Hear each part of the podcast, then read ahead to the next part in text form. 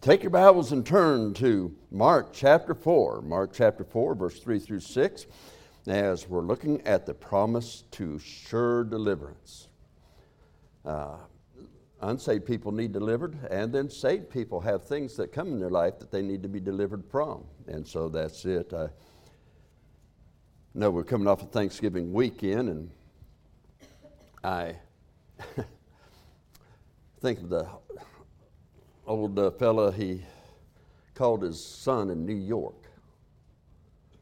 He said, Son, I've had 45 years of misery. It's been 45 years of misery for both your mother and me. We're divorcing. He said, Dad, what? No, you can't do that. Dad, Dad. He said, I'm tired of talking of it. Call your sister down in Dallas and tell her the same thing. I'm not going to talk about it anymore, and hung up. He calls his sister. Says, Dad's going to get it. He better not.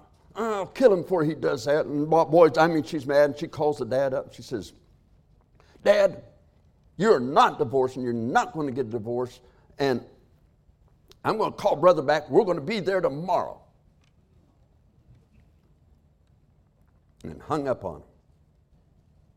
So he hangs the phone up, turns to his wife, said, Well, the kids are coming for Thanksgiving and they're paying their own way.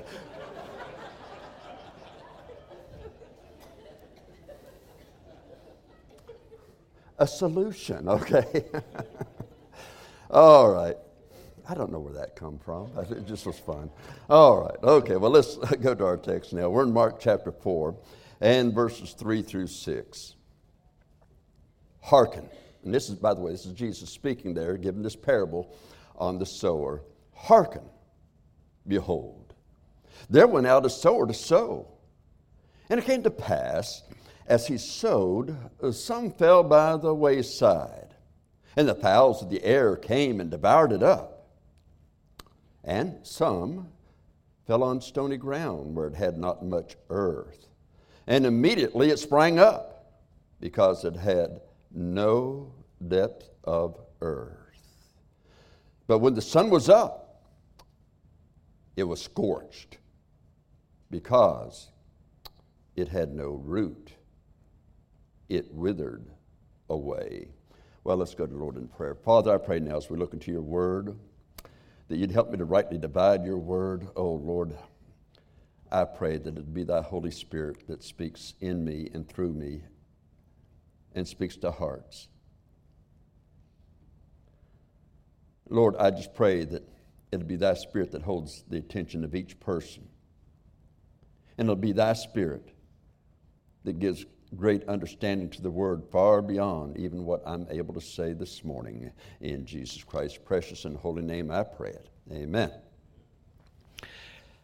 The last two Sundays, we've been looking at this uh, parable of the sower and uh, sowing seed. And, and, sometimes you wonder, where do you get your sermons? Sometimes you uh, do a study of a book of the Bible and you go on that. Other times it's just in your personal devotions. And this is one that just several weeks ago come out of my personal devotions. And the more I'd think on it, the more the Lord would just seem to give you. And so uh, spoke to my heart, and I, you know, and I said, well, these are things we're supposed to know.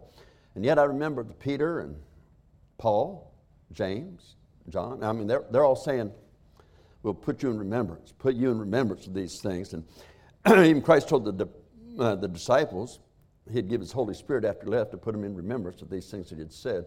So we do need to re- be reminded. Uh, pastors need to be reminded. We all need to be reminded. And I think that's a good thing. So uh, we're looking at this seed. And we were told that the seed, last week, we said the seed is the Word of God. Now, I think of 1 Peter chapter 1, verse 23 and verse 25, where it says, being born again, not of corruptible seed, but of incorruptible by the Word of God. The Word of God, the Bible, is the seed that we as Christians are supposed to sow, which liveth and abideth forever. The Word of God is an eternal Word. The Word of God is a Word that is still filled with the power of God because it is written by the breathed out words, every word of God. And so we have the Bible, and it is fully preserved for us intact. Uh, it was been preserved for us in English through the King James uh, Version 1611 of the Bible. Now, I know some people get upset with that, but uh, we will say, well, we've got to have it more understandable language. You know what you're saying when you say that. the King James was written on a fifth grade level. So if you say, I can't understand what fifth grade reading, then, then uh, you needed some help. You need to sue those that taught you critical thinking because uh, it doesn't work, okay? It doesn't work. All right, so again, it is preserved for us, and uh, as a result of that, uh, we stick with it. We're not as many which corrupt the word of God. It says in First, uh, Corinthians, uh, 2 Corinthians chapter uh, 2, verse 17, for we're not as many which corrupt the word of God, but as of sincerity, but as of God, in the sight of God, speak we in Christ. Now, I find it interesting that even when Jesus was on earth, we find the Pharisees were trying to corrupt the Word of God. They tried to change the Ten Commandments. They were amending the Ten Commandments so that a man didn't have to honor his mother and father. I mean, that's what they were doing. And Jesus uh, let them know about it. They're putting a lot of their traditions ahead of the Word of God. Now you say, yeah, but what about all these uh, changes in the Bible and they're telling us about the errors? Well, you've got 5,400, over 5,400 manuscripts, of which the King James has put together that has what we call 90%, 95% actually, it's 95 to 96% uh, agreement. You say, well, what does that mean? 4% of it's wrong? No. What they do is they go through those well over 5,400 manuscripts, and they're on, let's just say, on the book of Colossians. Colossians, uh, I think it's verse 14 there in chapter 1, says that uh, we're cleansed by, uh, get forgiveness of sins through his blood. Okay, and some say through his blood should not be in there. Why? Because it was not of those 5,400 manuscripts and the many of them that were on Colossians, two of those manuscripts didn't have through his blood. Okay, they were handwritten, they were copied. Two of them didn't have it. Now, if you look at what they use, what's called the Alexandrian text, critical text is called, and see what they have, they have a multitude of discrepancies. And what's so funny about it, every four years they keep changing it. Now, wait a minute. You said you, by scientific means, you arrived at it. We have the most accurate thing now. And then four or five years later said, well, we've corrected it. Now we have the most uh, accurate. Four or five years later. Now we've corrected. Now we have the most accurate. I just want to stick with the Word of God by which I got saved. You know?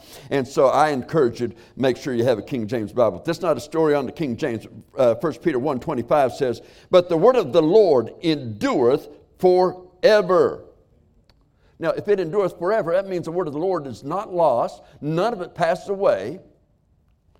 And we have God's word, which by the gospel, he says, is preached unto you. Now, the sower then is sowing the gospel according as is written in this word. Now, some people question Jesus. In John chapter 6 and verse 63, he says, It is the Spirit that quickeneth the flesh profiteth nothing. See, sometimes it's the flesh that says, well, we're too intelligent for that. We're, we, we, we can't be fooled by that, you know. No, it, God said He breathed out every word. If He breathed out every word, and He said that not one jot or tittle of it would pass away, then, my friend, count on it, not one jot or tittle is going to pass away from the Word of God. Okay? Man says it does, but uh, that, that's what your choice comes down to. Do I believe God or do I believe man? Uh, go with God. Go with God. Now, so again, he says, The words that I speak unto you, they are spirit and they are life. Now, think of what that means. The word that I speak unto you is spirit and life. Well, in the beginning was the Word, and the Word was with God, and the Word was God. Verse 14 of John 1 says, And the Word was made flesh and dwelt among us, and we beheld His glory. The glory is of the only begotten of the Father, full of grace and truth. Now, the Word became flesh. The Word, Christ. The Word, the written Word, the, the Lord Jesus Christ, the living Word. No conflict between the two. They are both, they are both one together. And of Jesus, it says in that same chapter, John 1, verse 4, in him was life, and that life was the light of men. The light, that that brings us to life and salvation, the Word of God. One cannot get saved if the salvation that is offered is not according to the Word of God. You see, salvation is not doing the best you can. Man, I'm really trying that. I even have a devotional book that I read, and, and, and I say this prayer that, that I was taught to pray when I was a kid, and, and uh, I learned here, I learned there, and, and so I pray that every day too. Well, it's not doing the best you can. It's not doing something religious. It's not joining a church. It's not getting baptized. You see, Jesus said it best you must be born again. That's the only way. It's the only way. Every Christian should be a sower of the gospel of Christ according to the Word of God, the seed. You know, when you sow something, you sow seed. So, sow the true seed, the good seed, the only seed, the Word of God. Jesus not only told us that it was the Word of God, but then he also tells us what it means. Those first two things the wayside and then the stony ground. He tells us about it. In verse 15, he says, And these are they by the wayside, where the word is sown. But when they have heard, Satan cometh immediately and taketh away the word that was sown in their hearts. In their hearts. Some have sin that they realize that if they receive Christ, he wants to cleanse them from those sins. 2 Corinthians chapter 5, verse 17 says, Therefore, if any man be in Christ, he's a new creature. Old things are passed away, and behold, all things become new. There are things in some, some people's lives that, well, I want saved from sin. I don't want to go to hell. But I don't want my sin taken away. There are things they do they enjoy. Now, it's not saying, well, if I quit doing all these things, I'm saved. No. As a matter of fact, I find that whatever's that sin that has a hold of us, we can't get rid of ourselves. We can't. We've got to turn to Jesus Christ understanding he's going to take my sin away. And Satan's going to be arguing the whole way. You realize that bird, we're told, is Satan? It's not that the seed wasn't sown in the heart, it was in the heart. It's evident. It was sown in the heart, it's there. They know. They know they have a need. And they know that it's going to take repentance and faith in the Lord Jesus Christ if they are going to be saved. They understand. You know, a lot of times we, we have our, a lot of our Baptist churches have been uh, guilty of this. We say once saved, you're always saved, and, and I believe in eternal security, I really do. But then they kind of have an addition to it, an addendum, I think they would say. Now, you can go out and live like you want to, you're still going to go to heaven. You realize that we're told in 1 Corinthians that there were some that actually did that, and some died early, some were very sickly. Understand, when you become a child of God, He spanks, he's, he, he, He's going to straighten out His kids. That's what God does. But they understand that full command. Acts 17:30, it says, God. Now notice, in Acts 17:30, it says, God commandeth all men everywhere. Not, not some men, not most men. He says it commands all men everywhere. Not that place, this place, that place. No, everywhere. God commandeth all men everywhere to repent because he's appointed a day in which he will judge the world. And he goes on to tell us to be by that man whom he ordained. It's proven by his death, burial, and resurrection that he rose from the dead. See, that's the way God gives us an understanding salvation. Do you realize you'll hear so many things about Christmas? Well, that's what Christmas is all about. I mean, watch all the Hallmark movies all year long, evidently, and uh, see all those Christmas movies, but uh, you know, boy, they so lack so greatly. Because it's not about the Jesus Christ who come to die for the sin of the whole world. I like the way it says in 1 John chapter 2. He says, take away our sins, not uh, for our sins only. He's a propitiation for our sins. Propitiation meaning the entire payment. Not for our sins only, but for the sins of the whole world. He paid it all. He paid for everyone in the world's sin. Or you got to say, I disagree with the Bible if you don't believe that. But that's a That's below fifth grade to say that. Now, so understand, they believe that they got to repent, but the devil, boy, as soon as they get that, that gospel gets sown in their heart, what happens? The devil comes there. It's just like in the Garden of Eden. Look, uh, that's what you think God said. Yeah, God said that. He didn't say that thou, lest thou die. He said, thou shalt surely die. the devil corrected Eve. But then after that, he says, You're not going to surely die. He doesn't want you to be his hit. Boy, that sounds good. Boy, the fruit does look great. See, questioning the Bible and trying to cast doubt on the Word of God started back in the garden. That's not a new thing. Throughout the Old Testament it happened, the New Testament has happened, and today it still happens. It's still the Word of God, and it's still true and it's preserved forever. And it always will be. And so, sometimes these people, they love those churches where you can go and uh, they turn the grace of God into lasciviousness. You know, we're saved by grace. For by grace are you saved through faith. That not of yourselves. It is the gift of God, not of works, lest any man should boast. Ephesians 2 8 and 9 says.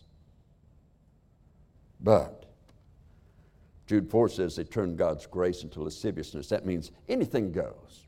Yeah, it's all right. You got liberty to do anything you want. You know, there's a truth to that. You do have a liberty to do whatever you want to. God created you with a free will. But God also punishes you for doing that. You know? I mean, when I was a little boy, four or five years old, my brother Dick and I, we ran away from home. I mean, we ran away from home there was a punishment involved. Okay. By our free will, we ran away. By my dad's free will, he did something else. now, look, some say, well, you don't know how badly I have sinned. You really don't know how bad I am. Your past or your present is not greater than the power of our God. Where sin abounded, the Bible says in Romans 5:20, grace did much more abound. That's God's grace.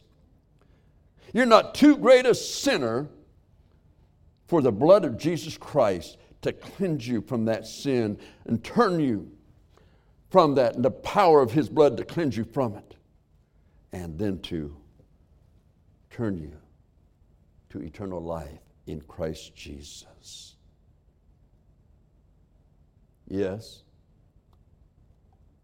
that was the cross of Calvary.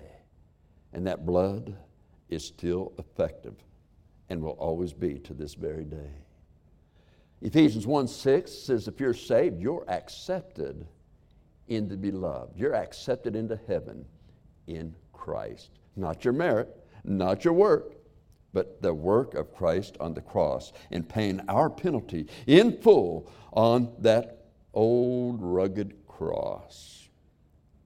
So, giving them the scripture and the Word of God, the way of salvation, And although Satan will try to take that seed away, you never, never, never, never give up on doing it. Yeah, Satan will take seed away. So what do you do? I mean, does a farmer ever sow the, his ground that needs to be sown and he sows it and then all of a sudden something happened and lost it and he said, well, I'll never sow in that ground again. No. Redoes it. Sows other seed in there. Year after year, he's sowing seed. That's what they do. And so, let him sow the seed. Because one day it may take root. Yes, we read as we look there, he says there uh, that we're that some of that uh, seed, we know if we're reseeding, it's going to take heed. But in verses 16 and 17, he says, These are they likewise which are sown on stony ground. Well, the birds evidently don't want to try to get seed out of stones. It's sown on stony ground, but there's one problem with that. It's on stony ground who, when they have heard the word, immediately receive it with gladness. Man, they're happy about that. Uh, but the guilt hits people that were raised in maybe a maybe a moral background, maybe a religious background, maybe even a good church background. But not true salvation. And they've messed up along the line, and then they realize I'm a sinner, and they hear that word and they get convicted, and they say, Yeah, you know what? God will forgive me. That's a great thing. Yes, I receive it. Boy, they're so joyful and they want to get involved. And yeah, I want to be a part. I want to sing in the choir. I want to do this, you know, and I want to be a part of it. And so they receive it, but it's not really a root in their heart. It's just a little flower that lies on the surface, protected by rocks, but not the rock of ages. And it hasn't taken root in the soil. And so it stresses them to think.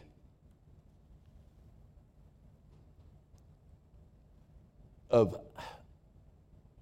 ever having to face their sin again. And so they say, okay, that just, uh, I, I'm going to be this so that I don't have to feel all this guilt ever again. But verse 17 says, and have no root in themselves. So endure but for a time. Afterward, when affliction or persecution ariseth for the word's sake. Man, that preacher shouldn't preach on that. He knows everybody does that. It's all right today. The culture is different today than it was back in the 1940s, 50s, 60s. It's not the same culture. I know the culture's gotten more evil. Jesus came, the Bible tells us in Galatians chapter 4, in the fullness of time. It was as evil as it could get. It didn't change his message, though, did it? So, for the word's sake, and they are immediately offended the Bible says in verse 17. As people who are delivered of their guilt because they didn't want to go to hell, is what they're thinking. And so they're celebrating, oh, I received Christ, I'm all right now. But when the trials of their faith come and to take a stand and stand for what's right, knowing that there's going to be people upset with them and, and hard with it, and then they're going away from things they want to do. My kids won't like me, this won't like that. You see, all they had was a seed, but not a root. They had a seed, but not a root. So, first, I want you to see as the world sees it. That is, the troubles of life are defined and handled simply by how the world the world system, the culture views it. There are a lot of people that have a sentimental vision of religion, of Christ, the Word of God, but they don't have a commitment to Jesus Christ. It's sentimental. It's like you get into Christmas time, uh, they're going to put up that Christmas tree, they're going to have the little Santa Clauses or whatever else they have out there. They're going to do those things. Why? It's sentimental. We're going to have, they're going to have decorations. Well, it's sentimental. You know, it, it, it, it, it's just that little thing in your heart. Remember, you know, you, uh, you see something, and uh, even today, uh, when I'll see something, I'll say, man, that reminds me of what my dad would do, or that reminds me of my mother. That, there, there's that sentimental thing, but it's, it's not there anymore. But it's sentimental. And too many treat the Word of God and its truth as only a sentiment and not a reality. And the call, the call that it gives. You see, the counsel of the culture is not the counsel of the Word of God. And so, therefore, the world ends up with something that the people today call indifferent things, which we're going to hit tonight PTSD. Yeah, we have PTSD today. And what in the world is the PTSD? Post traumatic stress disorder.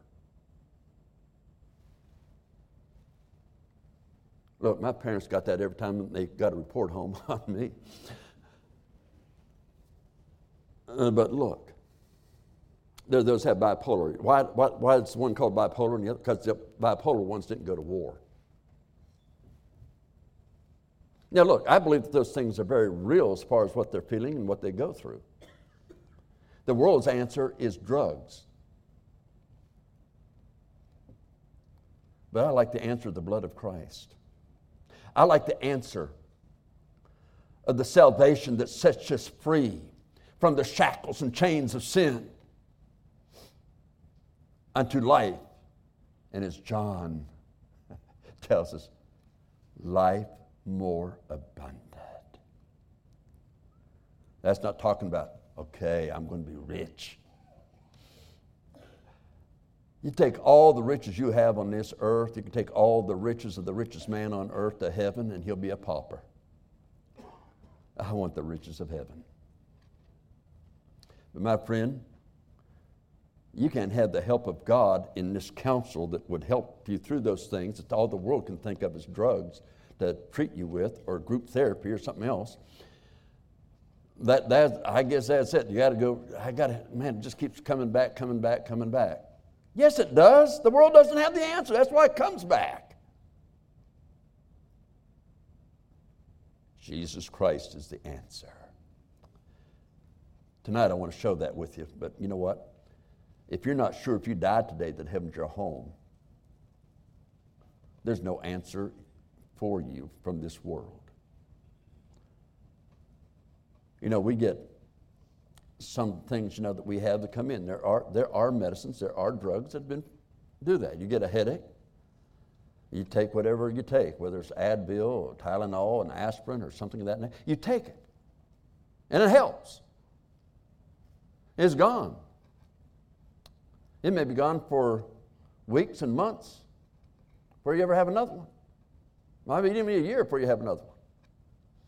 A lot of us taking the Z-Pak, okay, for some kind of whatever we had. Boy, that was nice, wasn't it? It's for those things. But you know, these other things that we're talking about, you don't have any of those pills for that. All they do is zap you. Oh, this is going to make you feel calm. This is going to help you. But there's no deliverance. You see, I want that that delivers. Jesus Christ delivers. And you don't have the deliverance of Christ until first He's your Lord and Savior. Now, look, all have sinned and come short of the glory of God. I don't care about whether you're raised in a preacher's home or whether you're raised in a drunkard's home. All have sinned and come short of the glory of God. Everyone needs a Savior. I don't care if he was raised in a home that was, boy, that was just the perfect family. Wally, the Beav, and everybody, you know. But really, whether it's considered the perfect family or the dysfunctional family, the broken family, there's only one way for every person. For the Bible tells us all have sinned and come short of the glory of God. There's only one Lord. There's only one Savior. There's only one way. Jesus said, I am the way, the truth, and the life. No man comes unto the Father but by me. My friend, if, if you want to have eternal life, if you want to be cleansed uh, from your sin, not only your penalty paid for it, but Jesus can take its power over you from you and make you that new creature, that new person in Christ, in which the former things are passed away and the, all things are made new. He can do that for you, but you must come to Him in repentance, saying, You know what? I can't, I can't take away my sin.